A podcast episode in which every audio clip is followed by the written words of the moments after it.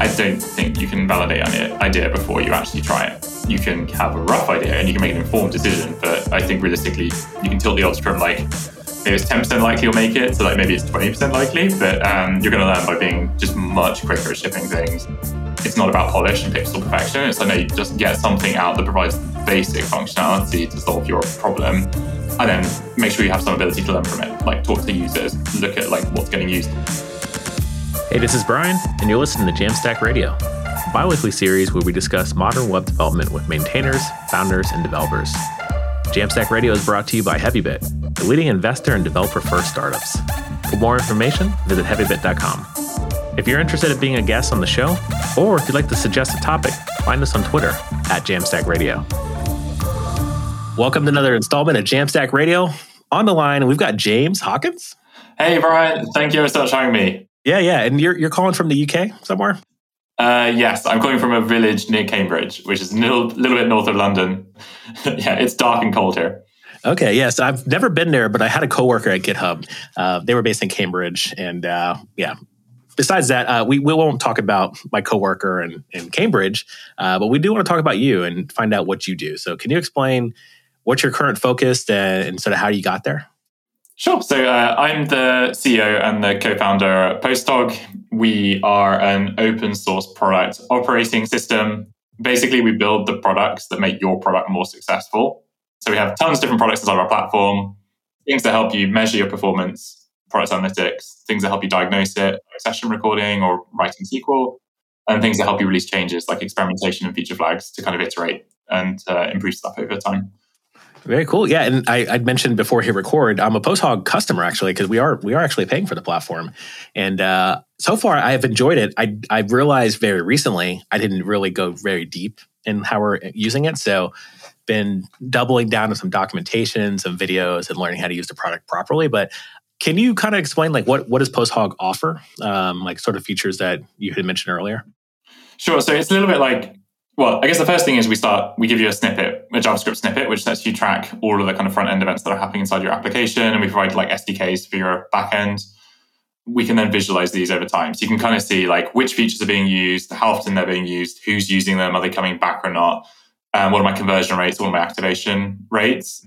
Similar to kind of like amplitude, Mixpanel, or heap are kind of the, I guess like the triumvirate that we're competing with um, there. The second product is session recording. So we kind of give you live video replays of your users um, using your stuff. This is kind of useful if you're trying to, say, for example, you want to improve your activation rate in your product. The cool thing about Posthog is because they're in the same place, you can kind of be like, okay, here are the people that didn't activate, that just like signed up yeah. and then just like disappeared for whatever reason. um, we can just show you the video clips of what they actually did. And usually it's ultra depressing to watch. Like you'll kind of be like, you, if you watch 30 of them, you'll come up with like you'll be embarrassed 30 times over and then go back and ship something to improve it. Oh, I look forward to this. Uh, yeah. And then the last step is we provide kind of feature flags and experimentation. So um, what we want there is now you've got some idea of what's going wrong. We want you to be able to release a change and test the impact of the change. This gets like more important as you get larger. Um, like once you're kind of post product market fit, teams will do conversion rate optimization for the rest of their lives. Um, yeah. It's a bit of a trend where we're seeing things like companies that you know would have been spending like a million bucks a month whatever on online ads are now starting to think of kind of growth engineering as channel spend where it's like actually if we hire like three growth engineers we're going to spend whatever like 500k or 600k or something. But that is a much more effective place to invest money um, like getting these rates higher than it is to spend that in like a one-off like purchase of growth yeah. um, from an online ad network. So we do that and then you go at step one. Like okay cool now measuring performance again. Uh, so we try and get you through that sort of iterative product development uh, kind of flow yeah, yeah, and I feel silly for not even like deep diving and like starting to. to I didn't know, but I knew about session recordings. I haven't done this yet, but at the current issue we have right now with our product is that people are signing up. We have no problem getting people to the funnel or in the funnel, yeah. uh, and even clicking the login button. But like we don't actually have any insights what happens after they log in, uh, and that's on us. Like we we we're, we're users of Posthog, but it sounds like I could probably set something up to say, okay, you've logged in. How many people have clicked create a new dashboard? because uh, that's our that's our, our sort of money maker is like create a dashboard, get data, uh, and insights and then come back like next week. Yep. Uh, so like we we are tracking weekly actives. So that's like our metric that we we share with updates with investors and with the team of how well we're doing. But there seems like there's so much more we could be doing with that. Which you had mentioned in passing feature flags. I didn't even know that was a feature as well. Um, is this like feature flags in a very similar way of like LaunchDarkly or I guess LaunchDarkly is the only one I can think of that is a product that does feature flagging. It's very similar. And again, if you have like ultra deep needs and like you're an enterprise scale thing and you need like every single feature under the sun, like go with them. Um, but we're going to give you like all the stuff you're realistically going to use. And then it's all nicely integrated. And you've got like one dependency rather than multiple. There's no integration between all these different tools. And so we kind of believe in uh, consolidating stuff and kind of removing the need for integration work.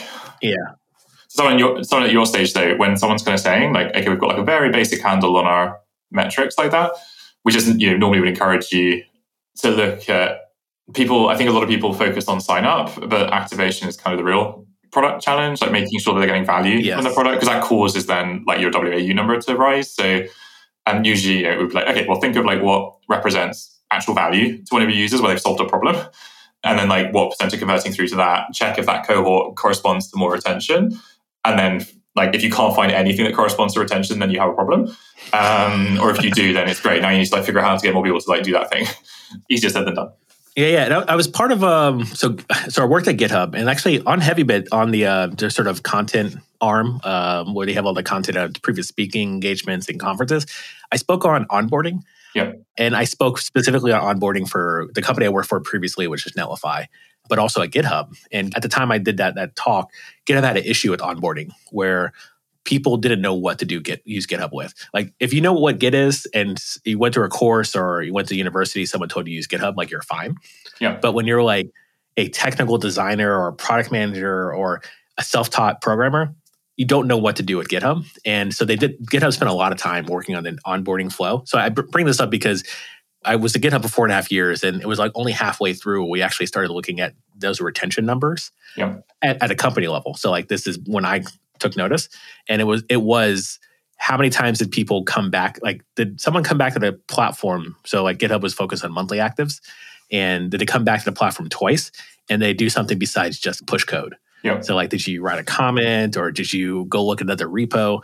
Uh, and those were like the activation points. Uh, so like we're very similar with, OpenSauced, which is the the project I'm working on. But creating a dashboard is like that is the the, the step so every that you have something that's activated, and then we could do notifications around or get you back on the platform based on the dashboard you created.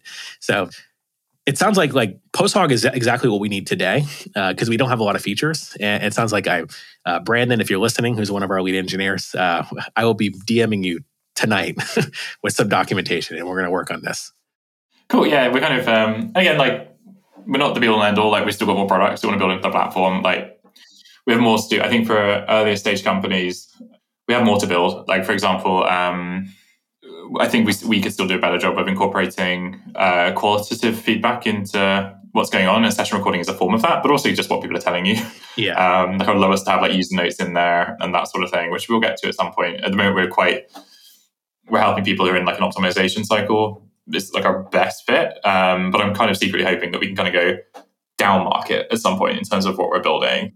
Again, we'll find out once we get bigger. Um, still, but we're kind of at the point where we've just had like an awful lot of growth by focusing on like primarily kind of Series B, C, D kind of companies. Um, but we get a ton of usage from people who aren't that big yet because they still need the basics of like how many users do I have, which bits they're using, that sort of thing. Yeah. So our, our weekly actives are around 200. We've been around for about six months, live with the product two months. Yeah. Uh, so like we're seeing that that number go up and to the right. Like we're, we, it looks like a hockey stick, but it's again we started from two months ago.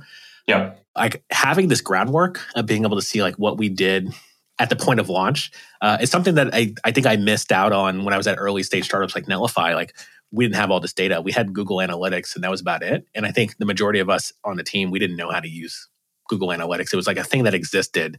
And I, I'm curious, like uh, in your trajectory, because I I heard before we hit the call, started the call, like you started in YC uh, in 2020. Yep. And I do remember the GDPR stuff. Like, did you get a, an influx of users from the sort of Google Analytics not being GDPR compliant and all this other stuff? Well, we kind of hit a home run there with um, kind of for fun, we built is Google Analytics illegal.com. Uh, it's like kind of like a one day project to throw, throw this website out there.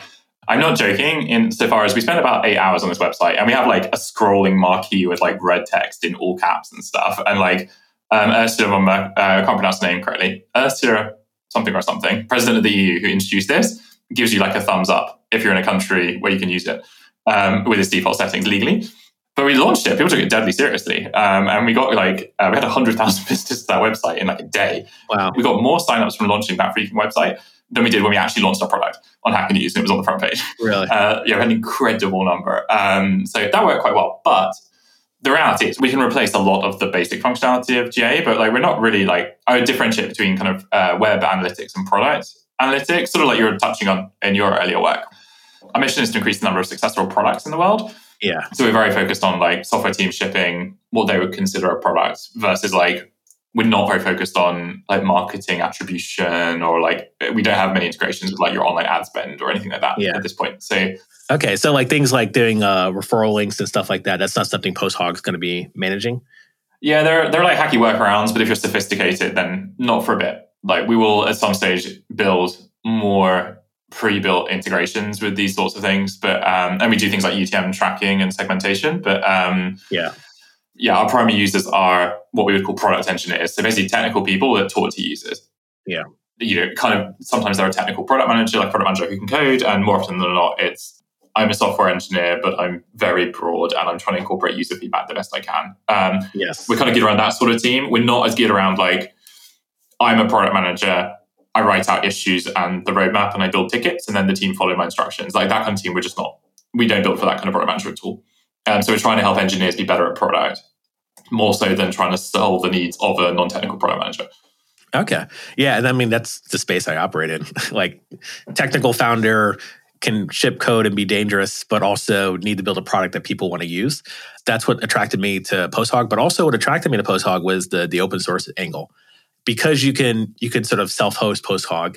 I actually surprisingly I didn't go that route first because it was so easy to set up yep. and just log in. And we had such a low usage. And I'm like, oh, I'm just gonna sign up, use the hosted version, swipe the credit card. I honestly don't even know what I'm paying per month, which is yeah, uh, probably nothing.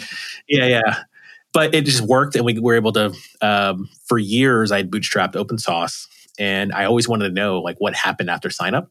And PostHog, uh, before I even went full time, like working on this, uh, I added PostHog because I just wanted to get an idea like is there traction? Like, is this enough for me to like quit my job and work on? Uh, and to my surprise, the answer was yes. Um, we did have some traction and we did have some repeat users. So that's what like validated me. Like one of the pieces of validation to go do this full time.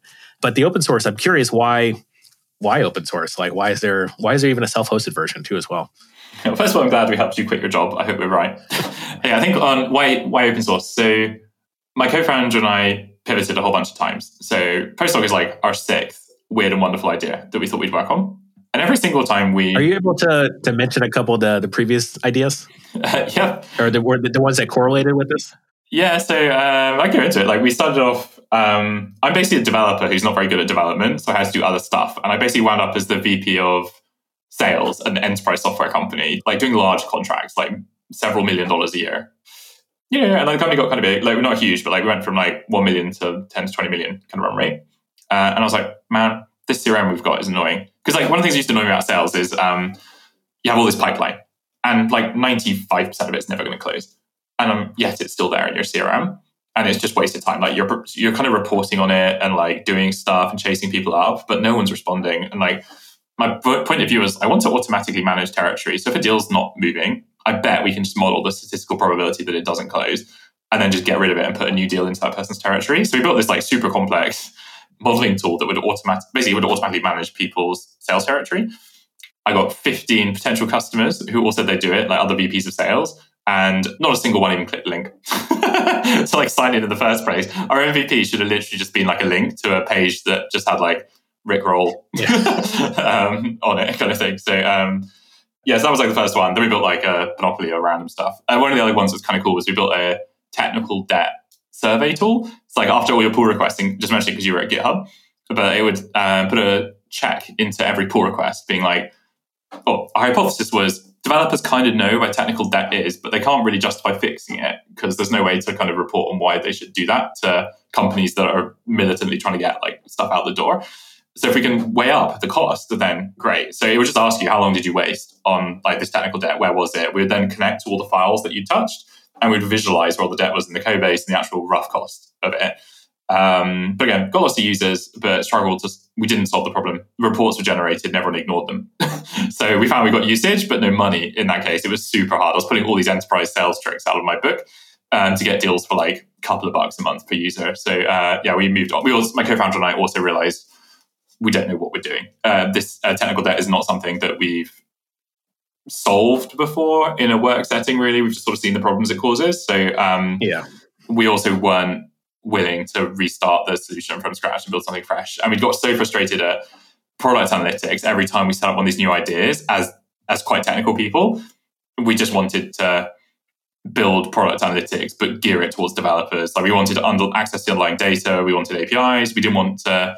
We want to self-host, so we wouldn't lose half our data. For a start, you lose half your data to ad blockers if you're building a dev tool. Yeah. Uh, but then the second thing was, uh, it just kind of felt weird to send all of our users' information to some random third party because it's kind of personal data that you're tracking in product analytics. Um, so we kind of want to give, whilst we aren't privacy fanatics, we wanted to give users the ability to have complete control and like to have an escape valve. And your situation is extremely typical.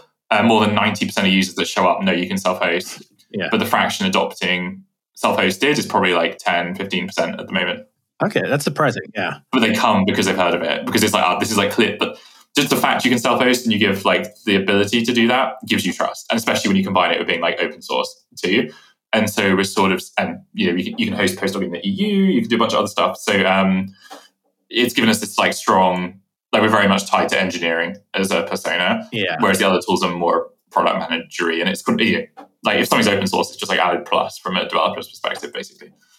Yeah, and I would say like the the allure for the self hosting is that if we so the idea was like oh we don't have to pay any money so we're going to self host Yep. and like pay our own our hosting fees, but then real in reality it's like we're so small we're just getting started. It's actually better to do a hosted version and then switch to self hosted. Like if we have some issue or if we get to some place where our burn's too high or something like that, so we'll we'll spin up like a some laptop that that runs the self hosted version but it turns out like we're like the amount of data we're like we because we don't have masses of users going through our, our platform Yep. it's getting us good data it works like we don't have to think about it Yep. and uh, the credit card's there in case it needs to unlock whatever the next tier is Yeah, it's probably cheaper to use it in cloud. Like we, we don't try and make money off people who are at your stage. Like we're trying to make money off people who Yeah. like like our main target is Series B onwards, but basically who've raised like a couple of million dollars plus. Um, so if you self-host, it costs you money to self-host, and in cloud it's literally free. yeah So yeah, it's kind of again because we wanted to avoid like why do we bother providing it? And the reality is if we don't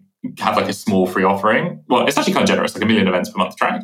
Yeah But if we don't provide that, we just end up with lots of people trying to self-host, which brings like random issues and complexity that then we end up ultimately helping people with. So, yeah and we want them to have a good time. Like, they have a better user experience. if We just host it for them, so we should just do that. So we kind of we started off being kind of we should just offer self-hosting. Surely no one's going to use PostHog if it's in cloud because like everyone's going to like there's a load of like analytics providers.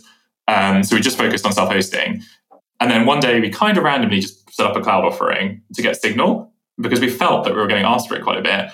And then we didn't think too much more. We just let users kind of like set up and use it. And we didn't even build a payment flow. It was completely free for literally unlimited usage because we just thought, well, no one's going to bother. Like, like whatever. And then one day we were kind of checked and we're oh, actually getting like a ton of usage in cloud. And those users have really good retention. So then we started putting payment flow in to stop abuse. And then we thought through our payment structure last year. And now lo and behold, cloud is 90% of our revenue. wow that's fascinating Yeah, we what sort of happened was self-hosting gave us a niche to get initial traction. Um, and then now the product can hold its own in cloud more, much more successfully because we've incorporated all these adjacent products, the product analytics. It, it gave us the stepping stone we needed to then start competing head on with what would have been impossible competitors when we were much smaller. Yeah. I mean, it, it makes sense. Now that I'm on the other end of it, it all makes sense. But as like what attracted me to it is like, oh, this is cool. This is cool. I'm going to use cloud. Okay, cloud works for me. Like, what a great funnel. And I guess also what a great product to also build a product. Because at GitHub, we we built GitHub using GitHub. So it was like one of those like snake eating its own tail. Yep. And I imagine Posthog because you're building the product, you now have insights of like, hey, oh wow, 90% of our customers are clicking the cloud button versus the self-hosted. Like that's insightful. So it's like almost by the time we hit Series B, like PostHog is going to be a pretty nice solution for us. And like I, am happy that we we have it ingrained in our product now because we have it. Some of our features do have some events that I haven't started segmenting yet. But again, like I'd say anybody listening, if you're starting a new project, an indie, you know, side project or a startup, start early with PostHog because it's a it's a nice thing to have this data um, for months while you're still sort of ideation and trying to figure out what the product market fit is uh, and having something to sort of stand on because every product I've, I've, made prior has not been successful. Uh, this is the most successful product I've had so far. I attribute some of that to post PostHog, but I also attribute that to I actually started taking it seriously. So. Yeah, I think it's definitely a shots on goal thing. Uh, all this startup malarkey. Uh, so, yeah, very true. Yeah, very very timely with the. Uh, well, you basically have to ship and learn as fast as possible, and I think that's all you can really do uh, in the early stages. Yeah, sorry, I was just going to make a, a, World Cup uh, analogy because I've been watching a lot of a lot of soccer lately, and it really comes down to like the U.S. team, like awful. like I, I, just don't see them like even competing at, at that level um, the way they were playing. But watching like teams like Argentina, it is about shots on goal for them. So like you gotta you gotta try a bunch of things and then go back go back in the huddle and be like, oh, what worked? What didn't work? Who who should be on the on the field and who should not be on the field? Uh, like those are all questions you have to ask uh, while building a product. And um, anyway, I don't know. I, I, butchered that anecdote. Yeah, I think it's um, yeah. There's a good talk by Dalton Caldwell on this, which is you make your own luck. Yes, um, it's the same sort of concept. And I think like with in terms of validation, I, I don't think you can validate an idea before you actually try it. You can have a rough idea and you can make an informed decision, but I think realistically, you maybe have like you can tilt the odds from like maybe it's 10% likely you'll make it. So like maybe it's 20% likely, but um, you're going to learn by being just much quicker at shipping things. It's partly why we try and work with more engineering led kind of teams where it's not about polish and pixel perfection. It's like, no, you just get something out that provides the basic functionality to solve your problem. And then make sure you have some ability to learn from it, like talk to users, look at like what's getting used or whatever, and, you know, fail quickly if you're going to have a screw up uh, don't spend ages um, by like massively over designing or over engineering something or doing a ridiculous amount of analysis, whatever. But yeah, it's, it's, something we saw a lot. I think when we pivoted, like we were quite quick. I think it was kind of like a month average per startup. Um, whereas I don't know, some people do manage it the way around. Like Airbnb, I think is a classic example of people who are willing to drag themselves over like numerous horrible, like very difficult situations for years until they got like the same concept working. Yeah. But most people, yeah, for like mere mortals, I think um, just like work out if it's a game you can roughly compete in and then get good at that game. Um, so like try out hockey, like try out rock climbing, play a little bit of football, like get a rough idea which one you're better at, and then like get really good at that one thing. Yeah, that's that's that's good insight too as well. And Figma is another one that I, I, honestly don't know early Figma what like how many times they pivoted or if they did pivot, but I do know Figma from like mid 2010s like what the product looked like then and what it is today. Miles different, and uh, but kind of still kind of the same essence. So at least one success story is if you can if you can get the first five years across the board, uh, you'll figure out the next five years, and then hopefully get bought by Adobe for twenty billion dollars. That would be nice. yeah, so I, we kind of we hit most of the talking points I wanted to talk about. I, we didn't talk about this sort of uh, the maintenance of open source and like building a product uh, and a business on top of open source project. Have you found any sort of difficulty in open source uh, and having an open source project while also sort of driving the business and revenue? Yes, I think open source makes it easier to get. It's easier to build something that people use. I think because people are kind of willing to work with and like they can literally work with an open source product to make it fit actually what they, their use cases are in the first place, which we saw happening in our early days. You would kind of get, I don't know if you've ever read, read the book Crossing the Chasm. Yeah. Yeah. So there's kind of this simplistic concept, right, of like how willing someone is to adopt technology varies. So some people are, the most extreme versions, they want to adopt new and broken technologies kind of because it's fun to use them.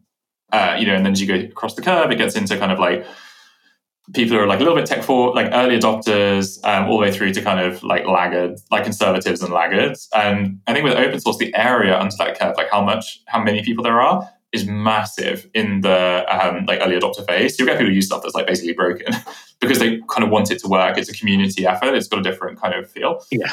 So it's sort of easy to get if you can't make something open source get any traction whatsoever, like definitely no one cares about that thing, um, which again is a good learning. Um, yeah. If they do care and like they're using it and stuff, the challenge is it's more complicated to monetize an open source product. There are like it's becoming kind of normal now. Like the generic approaches are open core, where you provide extra functionality that's paid. Like GitLab uh, is probably a good example of that.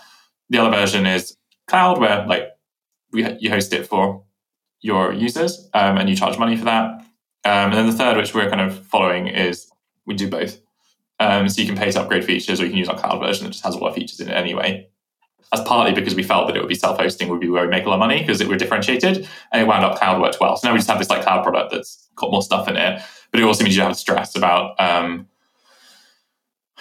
there's some like there's some like quite interesting stuff around competition with like AWS hosting open source projects and monetizing them, effectively providing the paid cloud version. Um, but if you've got extra functionality in your cloud version because you have open core, you can kind of not worry about it. So there are some like cool, like more niche reasons why I think that setup of doing both works. But it does mean a lot of basically the fundamental problem is it's more complicated and you have like more to build yeah. um, than just like SaaS. You have to kind of you have to worry about the community, the documentation, but those are all part of your moat once it gets going. Exactly. Yeah. So that's that's something we we actually got to open source our repo on Monday, and uh, everything else we've done so far has been open source. We haven't open sourced our latest pro- product because we just wanted to be very focused on whatever we're going to ship and not yeah. like be comfortable with pivoting if we had to without having an audience watching us doing it. But now that we're comfortable with what we have, open source on Monday. Definitely check it out. Open slash slash insights is the product. And uh, with that being said, I appreciate you talking to PostHog and I think this was really insightful. Like as a as a customer, I feel like I learned so much more about the product, uh, and I'm I definitely am excited to go do a more deep dive session uh, on setting up things like the the feature flags. Like again, like we have one one feature, we just want to want to try it out. We want to basically segment that and then see what what people are clicking on. That it's it's right in our wheelhouse. So like seems like we're a good persona for at least the the cloud tier as we're ramping up and hopefully when we become a, a unicorn, uh, we'll continue to pay PostHog and make you a, a decacorn at that point. Uh, yeah, that sounds good to me. Like, yeah, it's it's fun. We grow when our customers grow and do well, and then usually we're like giving us money is the least of their concerns. Exactly. Cool. So speaking of least concerns, I want to move us to jam picks. So these things are what we're jamming on. Could be music, food, technology related.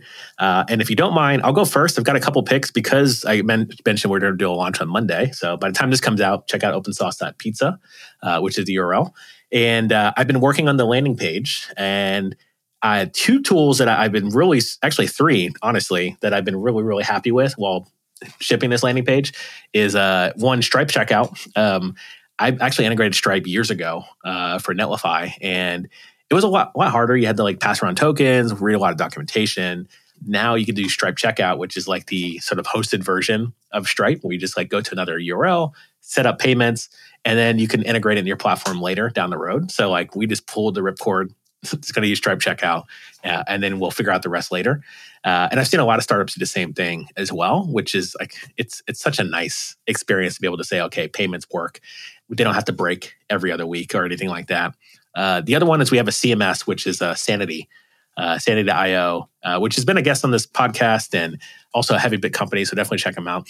Uh, we've been like playing around with copy like crazy, like trying to figure out like what is the story we're trying to tell.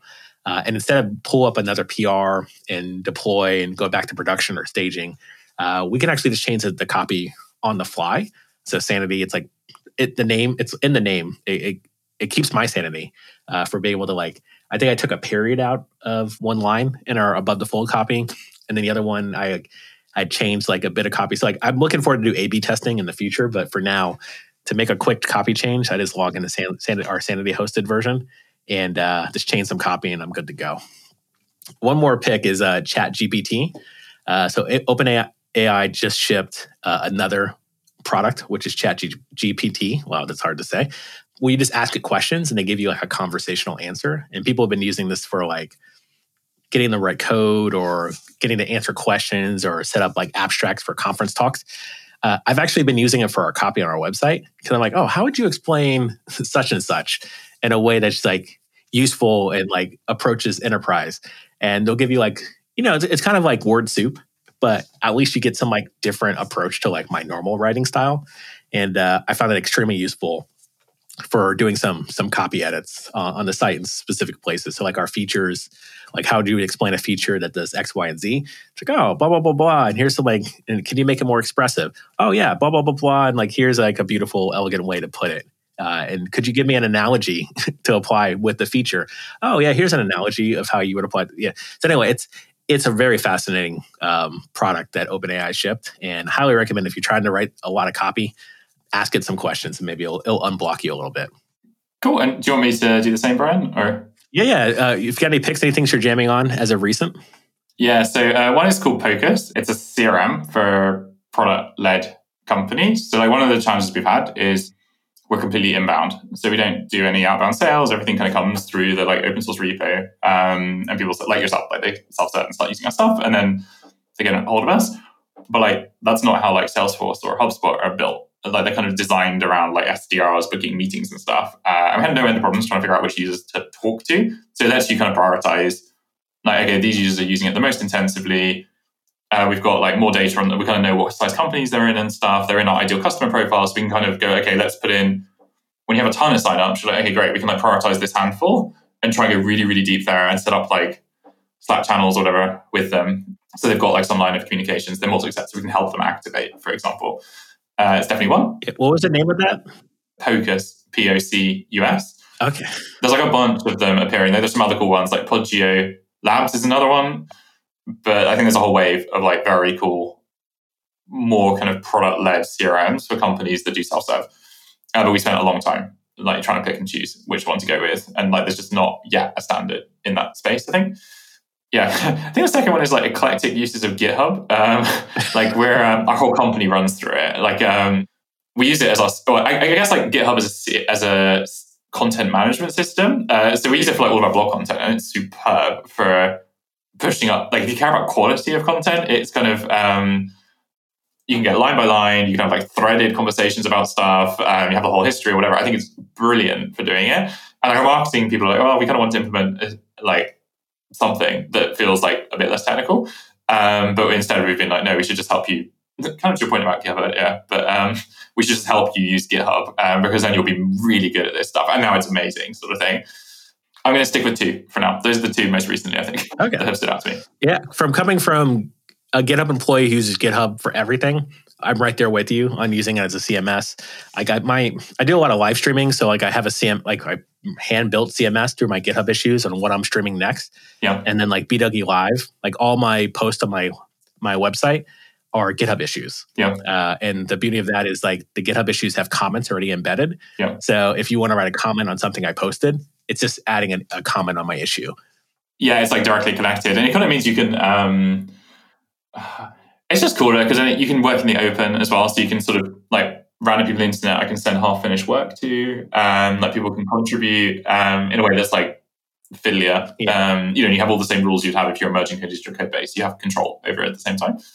Yeah, we do our whole company through it. It's definitely like it is the company that we get probably the most value from out of all of the vendors that we have um, because like we do like our whole handbook or instruction manual uh, like everything's captured as issues all our meetings are run as github issues yeah uh, too so like our exec meetings all of our like small teams have like retrospective on last week what the plan is for next week and then you can like seamlessly connect in like marketing team can be like hashtag 103 or whatever to like link up to a pull request for content or the yeah. developers can do the same with like is all your stuff open source as well, like kind of like a GitLab where all their meetings are searchable uh, in their GitHub repo? Yeah, so um, the vast majority. Um, some things aren't like if it's uh, mentioning specific customers or companies, like if we're having issues or something, it won't be. But um, yeah, the vast majority is that. Like you can even see how much you can see how much money we pay people when we choose to like how we fire people, um, and you can suggest changes too. And we've actually had more contributors to our like our website, um, because of our hand, we have this public handbook. Um, I think we've got like 190 contributors to it or something. It's actually higher than our product. Um, it's so frequent that we get people like kind of interested in how we work, and then they'll suggest changes and stuff, which is pretty cool. And other times, people are just fanatical about grammar, and they'll just fix like tons of typos. You're like, oh, there's typos in like 90 pages of this website, uh, and then you have to go through and check it all. But amazing, yeah. I mean, that that is one of the benefits. You do have eyes uh, to help catch some stuff like that, or even have like questions and, and feedback. Where I know there's a lot of startups around just getting feedback from your users and customers, and I imagine with PostHog, probably still challenging to get feedback from from customer and user, but pro- not as challenging on closed source companies that you have to send an email as opposed to maybe opening a discussion or an issue. Yeah, it's it, it's challenging but different. It's like more. It's harder to the mentality shift actually we found really hard going from closed source to open source. Where in closed source you're like, will anyone talk to us, please? Uh, and then in open source you're like, there's a lot of people talking to us. We can't do all of the things. Yeah. So the reality there is, it gets very important to focus on uh, your ideal customer profile and have a theory about who you're actually trying to build for, because you're going to get super random usage. Like for example, a chain of pizza restaurants in Ukraine use PostHog, as does like defense companies, as do um, you know, Series C startups, as do like crypto wallets. Like yeah. it's everywhere, and it kind of you need some working view of like, okay, but who do we prioritize out of all of these random issues and feedback requests we get versus you know, if my mom's not giving me any more feedback because she's bored of taking these requests from me when you're tiny. Amazing. Well, James, I really enjoyed this conversation. I really enjoyed just sort of getting to know you and the sort of trajectory of where PostHog came from and where it's at now. Um, definitely encourage everyone check out PostHog if you don't have a solution right now for managing insights on retention on users, but also where they're coming from. Like, definitely a great product. Check it out. The docs are great. The handbook is also amazing. Thank you for having me today. Yeah, and listeners, keep spreading the jam. That's all we have time for today. If you're interested in being a guest on the show, or if you'd like to suggest a topic, find us on Twitter at Jamstack Radio. This show is brought to you by Heavybit, the leading investor in developer first startups. To learn more about Heavybit, visit heavybit.com.